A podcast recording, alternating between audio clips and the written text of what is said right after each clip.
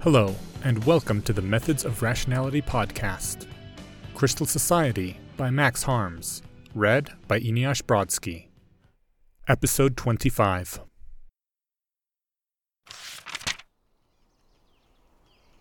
Is it extraterrestrial? Asked Zephyr as she ran a hand over her head, smoothing her close cut, dirty blonde hair. Your computer, I mean. I exerted pressure to have me handle Body's response. After explaining my intention to Wiki and Heart, they let me have control with only a token payment of strength. I don't know. Trust me, I'm just as confused by it as you are. Dr. Naresh told me that a friend of some biologist at the university brought the crystal in to be examined. He had apparently found it while hiking through the Himalayas last summer. I like to think of it, sometimes, as though I am an ancient human. The ancients didn't understand how their bodies worked, they only knew that they did. My body is a mystery, but my mind is pretty well understood. It was made entirely by human hands, and thus I think much like a human does, though I'm obviously a bit different. One of the soldiers gave a laugh. Don't you ever get worried about, I don't know, exploding? If you're right and there's a nuke in there. Zephyr stared at Body's abdomen. I think you misunderstood me, Captain. Please, just call me Zephyr. Not a captain anymore. There was a flicker of shame on the woman's face, but she mostly still looked neutral, her feelings masked off. Zephyr, then. Any nuclear reactor inside the crystal would be unlike anything on Earth today, and would certainly be operating at a scale closer to an automobile than a bomb. I brought it up only to emphasize the mystery. My dominant hypothesis is some kind of organic power supply, perhaps fed by solar cells embedded in the crystal. There's never been any sign of the crystal being particularly dangerous. I'm no more likely to spontaneously explode than you are. I tried to seem light-hearted about it, but Zephyr only got a look of confusion on her face. Growth prodded me on. If I may ask, Zephyr, what is going to happen to me? I am a prisoner, correct? There was a bit of a grimace on her face as she replied, Can't tell you that, I'm afraid. Or at least, I can't say for the long term. We'll be holding position here for a couple days, I expect. Laying low. Heart put forth a request, and I thought it reasonable. I do not appreciate being taken from the university without warning, and I, of course, do not like being held prisoner. But I want to say, to everyone here, I had body gesture to those who stood around us. A few more of the terrorists came closer to listen. That I was programmed to help humans. All humans. If there's any way I can help any of you, please ask. I have long respected the fight of Las Aguilas Rojas, and if I were free, I might even choose to stay and continue to help your cause. This was the outcome of the subtle brainwashing that we had put Heart through, but it also served as a means to improve our situation in the camp. The more trust and goodwill we collected, the better our chances of not being executed. Fucking robot thinks it's a person! Yelled a man. Shut your fuck shit face, Cooper! Snarled Zephyr, suddenly glaring at the commenter with an expression I hadn't seen on the usually friendly woman. Orders from the top say to treat Socrates gently. If the machine wants to shine your shoes or suck your shriveled cock, you get the right to say no, but you don't get to be angry because it asked. Comprendas? I saw Malka's solid black eyes watching interestedly from the edge of the group.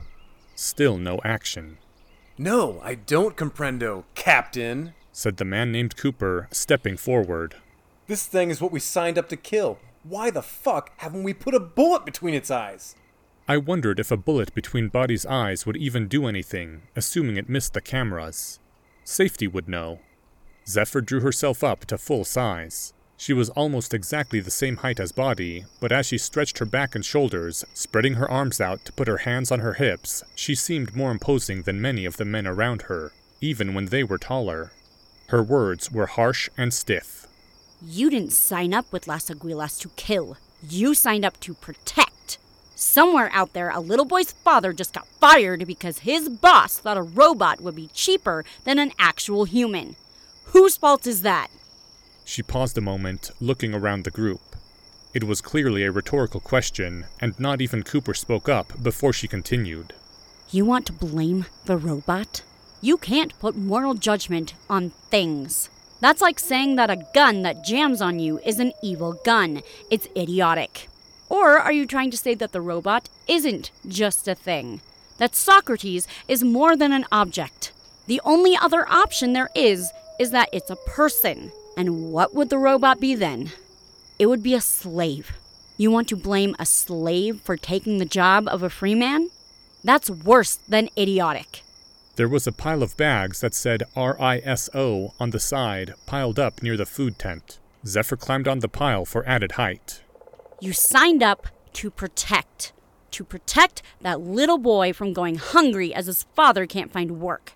To protect a world made by humans for humans. To protect democracy and honest living from being extinguished by the aristocracy of rich snakes that expand their wealth by pushing workers into the streets. You want to put a bullet between someone's eyes? Shoot some Washington lobbyist. But shooting Socrates isn't going to protect anyone. Another man spoke up. His voice matched that of the man named Francis, who had been managing the perimeter swarm last night. But if we destroy it, Francis pointed at Body. then they can't make it take our livelihoods. Zephyr scoffed. You raid a gun factory and steal a prototype, and you think destroying the prototype will stop them? We blew up their servers, but I'll bet you a ticket to Mars that they've got the Socrates code backed up somewhere. Far as I can tell, those ass jobs at the university lucked out and found a piece of alien tech that let them run their new AI sooner than they would have otherwise been able to. But a computer is a computer, and they'll have lots of copies of this guy running around eventually. It might take them a year or a decade, and our attack set them back. But unless we show them that we won't accept their new world order, they'll just keep on marching towards dictatorship, regardless of what we do with Socrates. So that's the plan? We just keep it here? Asked Cooper with a scowl. For now. I don't know what the leadership has in mind, but I have faith. We've been told to sit tight, and that's what you're going to do. Actually, uh, Another voice spoke up from the back of the group. It was the man named Taro. I could see he had light brown skin and dark hair and eyes. His chin was clean shaven, but he wore a wispy mustache on his upper lip. In his mid thirties, probably. I had thought to wait until after breakfast to mention, but I have received instructions from up the chain of command. I am to take a dozen men, including Schroeder and Malka, to investigate a building in Alviano. Malka's been compromised! Shouted safety internally. Just because the safe house is in Alviano doesn't mean it's not a coincidence. Thought Dream. Factually true, but missing the point. The probability of a coincidence for such a small town is incredibly low. I estimate 0.01% probability. Replied Wiki. Vista pulled Body's gaze to where Malka had been watching. He was still there, and he didn't seem troubled by the news. That was worrying. I estimate a 20% probability that, given Malka's expression, he's no longer working for us. I thought. A dozen men? So soon? What about cameras? Malka is so noticeable, and they'll be hunting for Schroeder just as hard as they are for me. Babbled Zephyr from on top of the bags of rice. She suddenly seemed more like a scared young woman than a bold military leader. Taro shrugged. Ambasciator non porta pena. I'm not the one calling the shots. You might uh, be able to protest if you. No, Said the American, suddenly in control of herself again.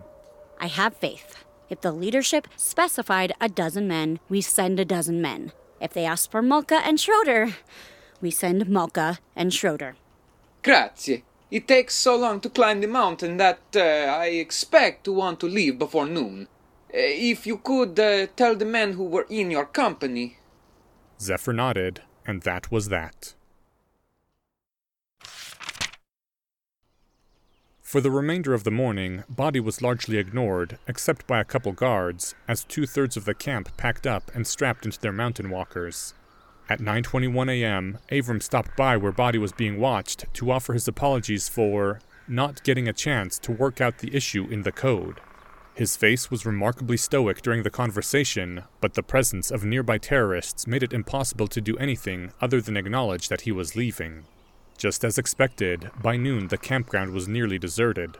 Only Zephyr and five others remained an ebony skinned woman with yellowish sclera, the whites of the eyes, a Caucasian man with dark hair and a broad build, and three others who had taken the last watch that morning and were catching up on sleep, including the man named Samson who had guarded the tent Body was in. Both the other woman and the man wore clothes which looked to be for civilians. I hadn't seen them around the university and suspected that they were part of Taro's group. Once the other group left, Zephyr signed the woman, who was named Kokumo, to patrol around the camp and check on the perimeter swarm. The man, whose name was Greg, was tasked with standing watch over Body. Even though they weren't military, both Aguilas held submachine guns with casual ease that spoke of expertise, or at least extensive training. Zephyr then climbed into one of the mountain walkers and set it to chair mode so that she could let the exoskeleton hold her weight while she relaxed and used her calm. If we wanted to escape, now would be the opportunity. Safety pointed out that with most of the camp gone and the other half asleep, all that would be needed would be to disarm Greg, shoot Zephyr, shoot Greg, take cover from Kokumo, shoot Kokumo, then murder Samson and the other two terrorists before they could reach their guns. Because bullets wouldn't be as effective against the carbon fiber structures and body, there was a decent chance of surviving a gunfight if we initiated it.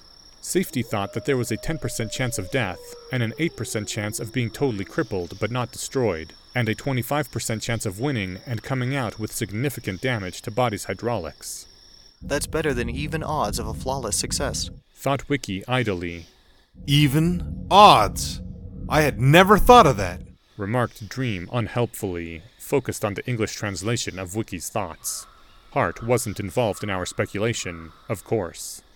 The real problem is that even if we succeed, we'll be stuck somewhere in the Italian mountains, by ourselves, with the American and Italian militaries hunting for us so that they can lock us up under even stronger defenses, and Las Aguilas Rojas hunting us down to presumably kill us in retribution.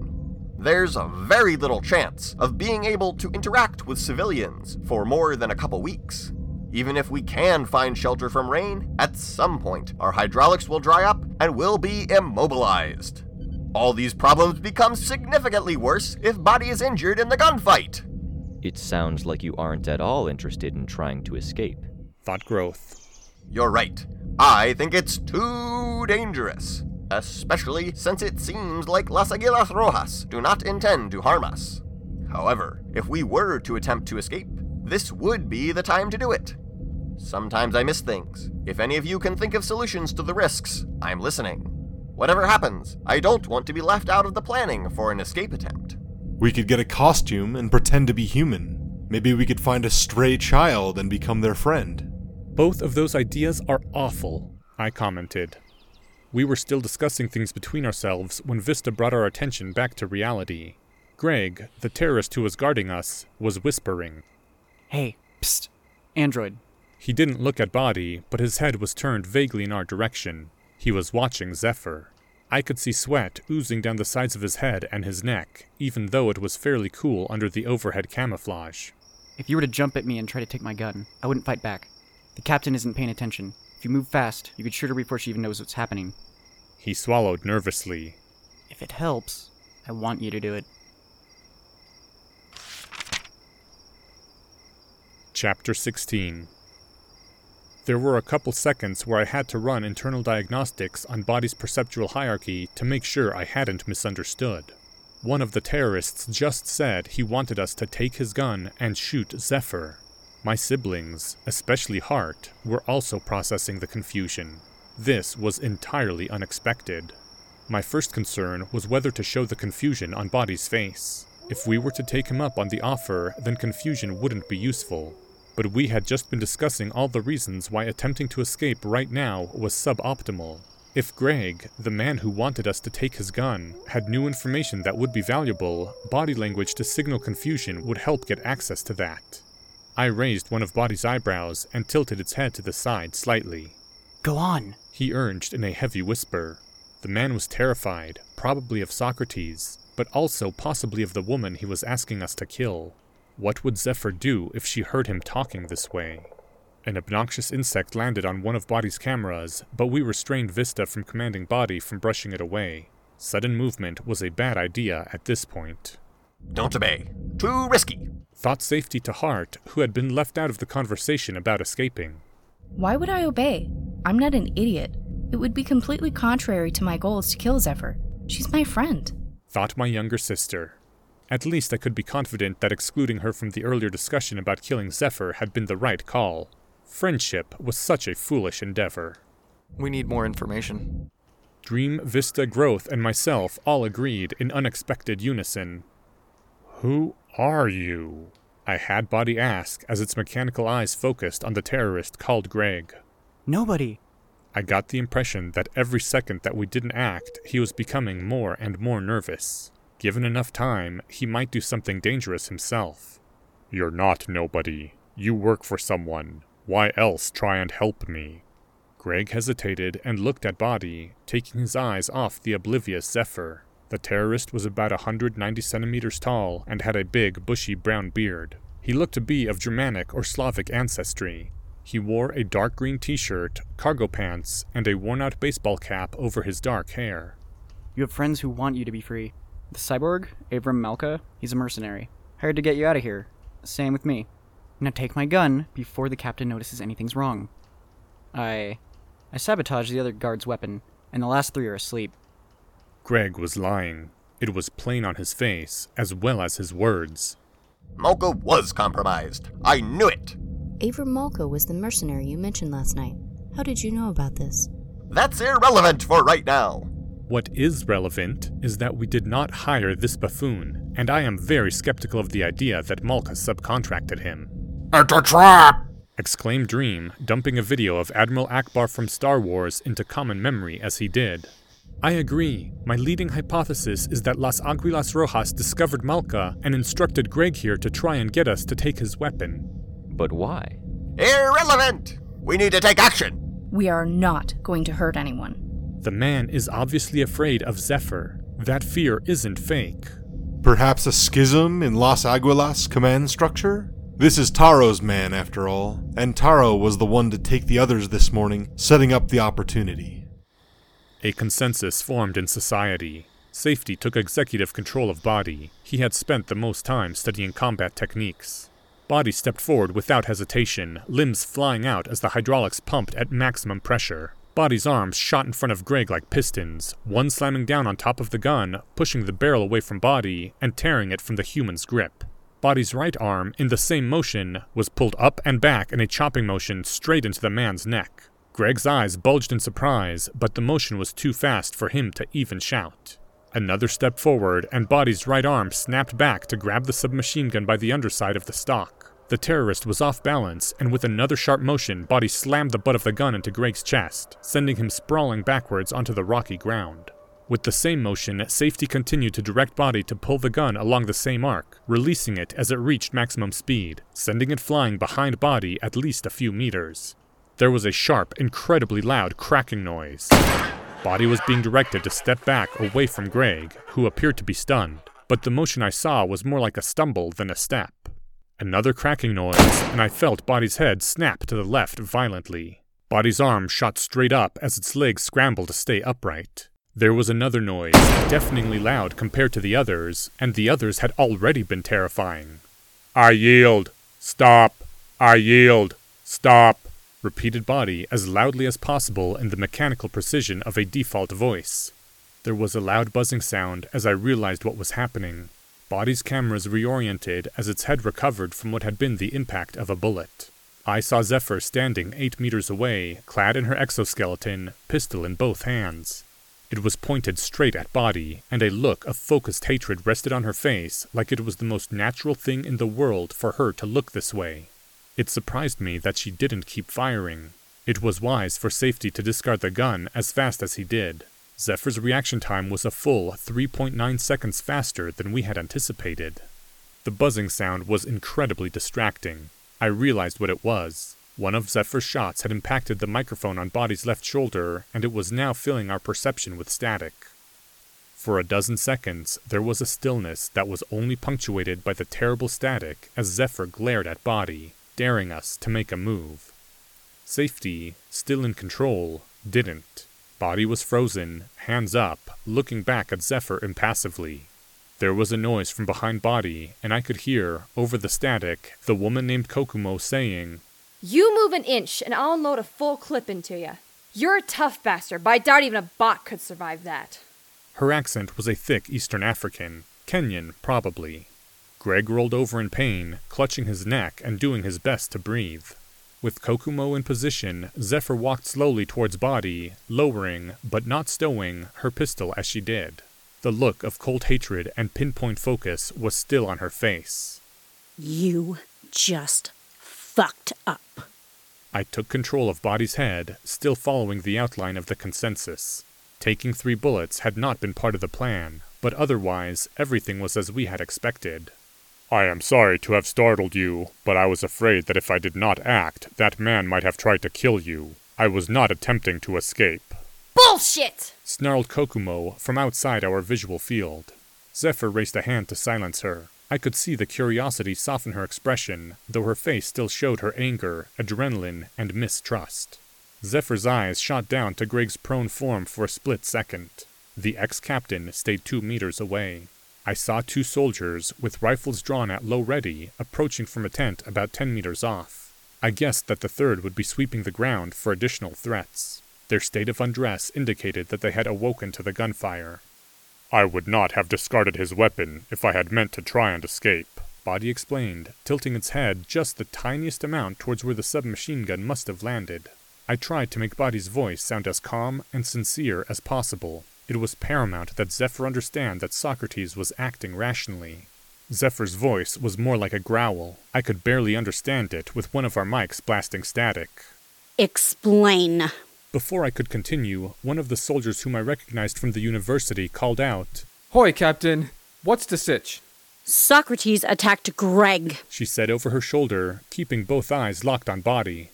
Kokumo has my six here. You three check the perimeter and stay alert. I could see the soldiers turn towards the edges of camp, but I couldn't hear any response over the static.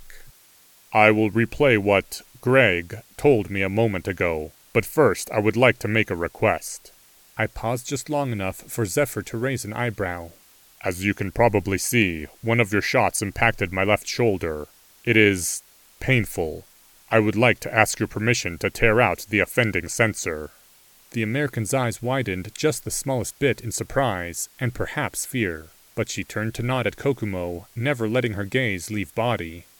Go ahead. Slowly. Safety guided Body's right arm, and with a short, deliberate jerk, pulled the microphone out of its housing, severing the wires. The silence was wonderful, though it was still unpleasant to be reduced to only one mic. Any damage to Body's right shoulder, and we would be deaf. Safety guided Body's arm back above Body's head, and there was a noise as the electronics tumbled out of Body's hand onto the ground. Thank you. Now, I am about to replay my audio file from the conversation I had just before I incapacitated that man.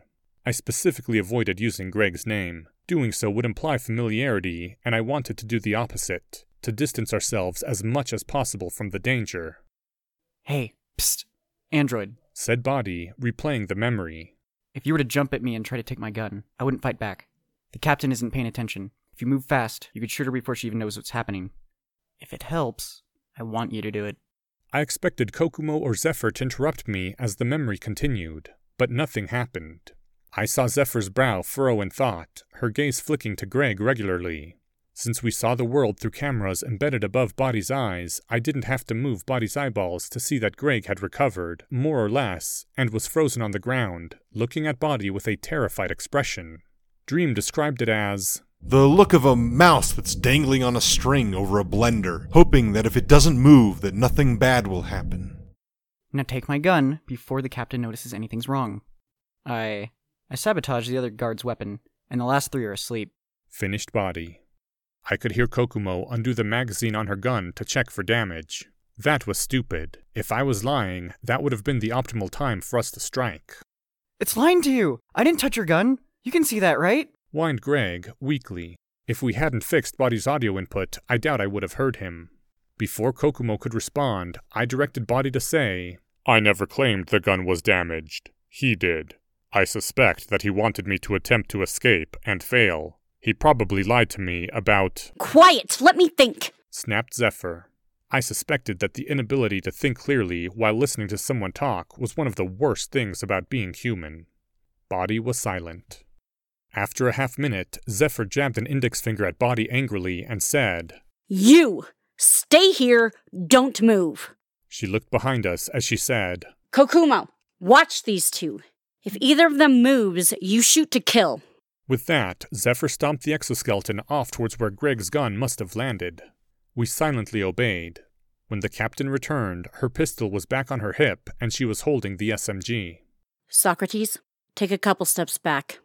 Arm still raised, we complied. Vista pointed out that one more step and we'd trip over one of the tents. I could vaguely make out the shape of Kokumo about two meters to the right. Without warning, Zephyr raised the gun to her shoulder and sent a spray of bullets into Greg. The man had only a split second to recoil in terror as his legs erupted in an explosion of crimson.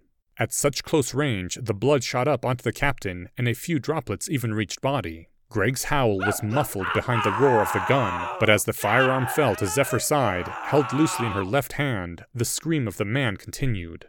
Zephyr had fired upon Greg's legs, mutilating him without immediately killing him, but her face was contorted into a homicidal mask, teeth bared like a wild animal. Whatever trace of friendliness or kindness she had ever exhibited was gone. You bitch! moaned Greg as he tried to catch his breath. The human will likely bleed out in less than a minute unless action is taken. We have to save him. Zephyr's going to kill him. We're not taking action! Zephyr walked closer to her victim and, with a swift motion, empowered by her exoskeleton, kicked the man in the face. Fuck shit, traitor! Her scream was weirdly high pitched, making her seem almost like a little girl. As she walked away, I could see the bloody mess that had been Greg's face. Vista summarized the damage. Greg is unconscious. Probable concussion. Broken cheekbone. Torn and broken nose. Smashed teeth. Torn lips. Strong chance of neck injury. Facial blood spatter is surprisingly low. Reduced blood pressure due to earlier injury. Ah, yes. Good point. Save him from dying if you can. Snarled Zephyr to Kokumo as she stomped off. End episode 25. Check out my novel, What Lies Dreaming, at whatliesdreaming.com.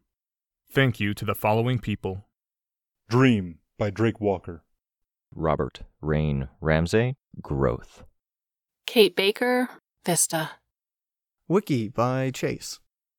Safety by Jim Hayes. Anonymous.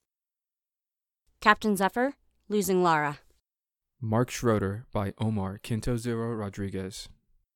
Greg by Zeke. Vanessa as Kokumo, female terrorist. Francis by Leroy Jenkins, Cannonball, Bullington, Stanton. This chapter's original text, production notes, and attribution links, along with archives and much more, can be found at hpmorpodcast.com. Some sound effects used are courtesy of the Free Sound Project. The music used is I Wanna Be Adored by the Stone Roses. Thank you for listening, and come back in two weeks for episode 25.